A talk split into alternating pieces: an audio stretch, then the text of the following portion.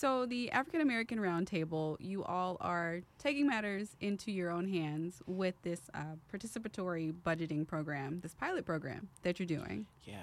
And the application for folks to for programs for um, ideas for programs that's closed. But we're in a really key point right now where the public can weigh in. Correct? Yes. Let's talk about that. Yeah. So we're super excited. Like you said, we're taking matters in our own hands. We're putting up forty thousand of our own dollars up for residents and community groups and organizations on the Milwaukee's Northwest Side to apply and eventually get. And we received over 30 applications, and which was like super um, cool because you got a wide range of projects. A lot of projects wanting to work with young people um, from you know extracurricular activities and electives like more dance lessons and things like that to soccer to basketball camps a lot dealing with community safety, wanting to think of ways we can keep each other safe and provide training to keep each other safe mm-hmm. on Milwaukee's Northwest Side. Some around art. You know, I'm not going to talk about what are some of my favorite projects because that would be fair, but there are so many wonderful projects that folks submitted, and now we're going to be opening up to vote. And so when that happens, the steering committee. Yeah. They're going to what take what people voted on and then say, here, this is what we're going to do, or how does that work? The steering committee has been wonderful. It's a group of seven resident leaders, many of them living on Milwaukee's Northwest Side, and they've really helped create this process. Like, right, people see me and I get to talk about it in a lot of places, but it's really been the steering committee who's um, really shaped what are the rules? What kind of projects do we want to fund? What's the maximum a project can apply for, and all of those things. And so now it's just residents voting, and it's simply going to be after at this point going forward, it's just going to be the steering committee funding the top projects. So residents are voting. The steering committee is not getting a weighted vote. It's none of that. It's going to be residents voting, and, and whatever uh, projects get the most votes will get funded. And the deadline is going to be October the 6th. October 6th. October 6th. And a cool thing about it is, yeah, you have to be a black resident of the Northwest Side to vote. But one thing we've done and with this process is we've lowered the age, right? In voting in elections, you have to be 18 or older to vote. In our process, we said 14 and older because we know young people deserve a vote. And with participatory budgeting, we get to make the rules. And we wanted to make the rules to be as inclusive um, as, as many projects and as many people as possible. And so the steering committee is going to take all these votes, um, the top ones, and then are they going to decide, or is there going to be another voting period on like the top three or something like that?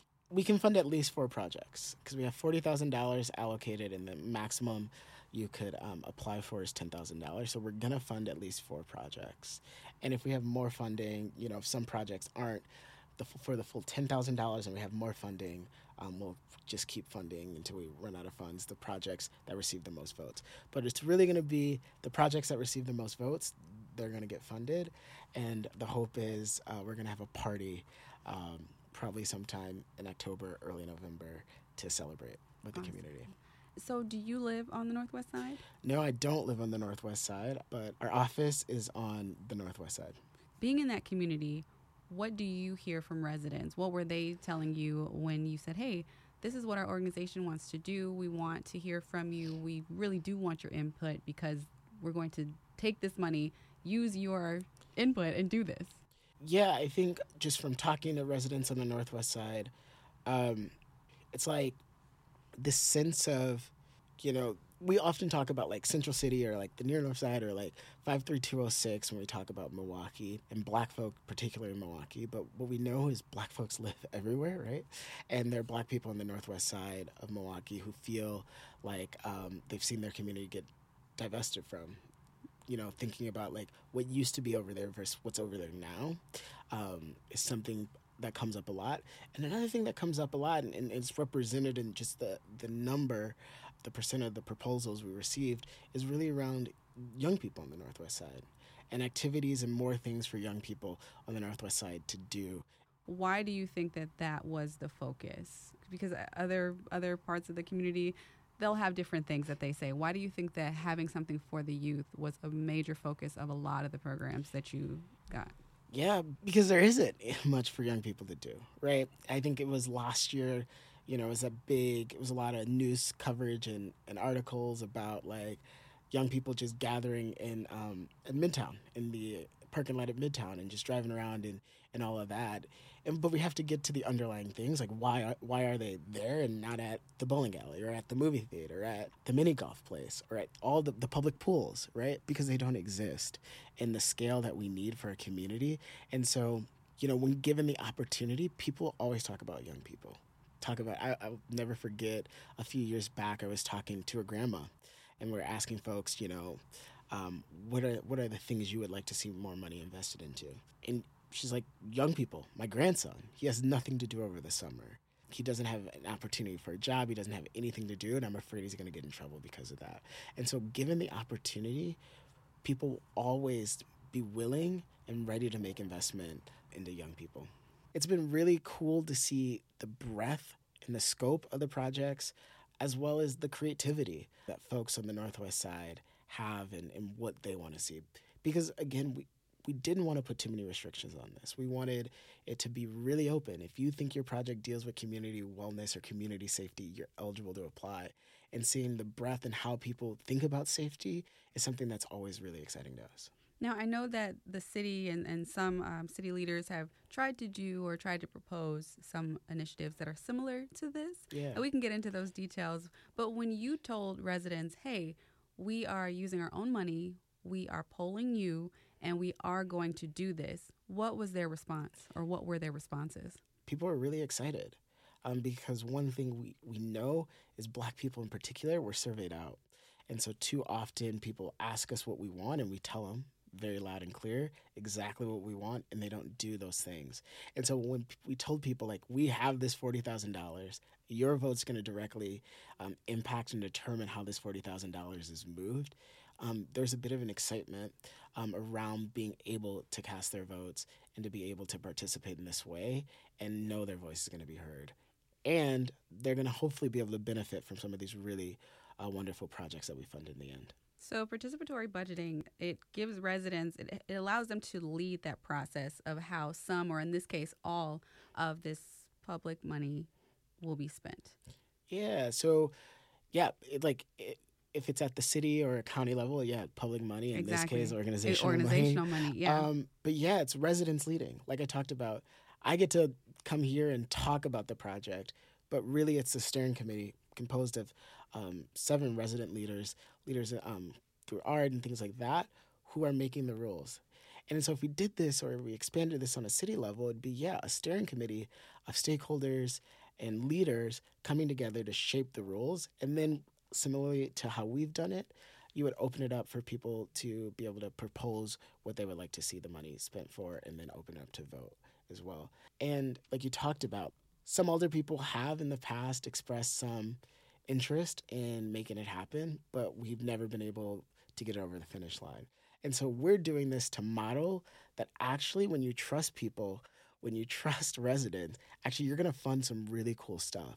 There are going to be some really dope projects in hopes that the city sees that we're putting up, moving our own money for this so they can put a pot of the city's budget up and allow residents to vote directly on how that is spent. Now, when I was doing some research just on the city's efforts into this, I did see that the council p- passed and the mayor signed an initiative towards this in 2020. I didn't see anything about like too much movement yeah. since then, but also the mayor's office did um, say something about pandemic relief funds and how they did create a task force and how they are listening to residents. So the first part of the question is just you all's response just to that and I, and I guess the speed in which those things are happening. Let's let's start there. Yeah, I would start, you know, there was movement around it to explore what it could look like, what the feasibility of participatory budgeting would look like in Milwaukee, but there was never any like there was never a pot of money set aside to make it happen. Um, so you know that didn't see as much movement. And then to the mayor's point, and I'd, I'd push back pretty strongly on the mayor, is what we're how we're different from a task force is that residents have the decision making power. So the residents are the people who are voting directly on it. A task force and the ARPA task force, which is like in charge of thinking through how Milwaukee potentially could use the rest of its pandemic uh, relief funds, they only make recommendations. That's all. they they make recommendations. They can't make decisions. That has to go back to the council.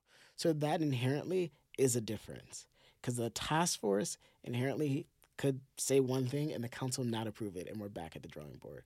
So, how do you all plan to loop in city leaders and city government um, into this process of change, like this continuing process of change? Like, what what's what are the next steps for that? Yeah, I think it's continuing to like right model what this looks like. I think like really telling our story of that we've given the community the decision making power over this pot of money, and this is what it's done. We've engaged this many people. We've been able to see this many people who probably aren't, you know, actively engaged in other forms of like city governance or, you know, organizations to vote on these proposals. We've engaged this many organizations to come together to submit these proposals, as well as continuing to do the education work around it. I think a lot of other people and you know talk about, well, I'm afraid only a few people will turn out and vote. And what we say is that actually if you do outreach if you reach out to people they have things to say. They know what they want but we just you have to go about doing that work. And so we're really going about doing that work and continuing to you know look at the ARPA task force and the remaining ARPA dollars as an opportunity for the city to make that investment so give me the deadline one more time for people to vote. Yeah. And then tell me exactly when we could probably see these things put into action. Yeah. So the deadline for people to vote will be October the 6th. And then the hope and the expectation is that at the end of October or early November, we'll have make announcements and probably throw a party and really celebrate the folks who whose projects have been funded. And then a lot of some of the projects, like right, could start over like the holiday season, um, but some others you wouldn't be able to see until summer 2024, or something like that.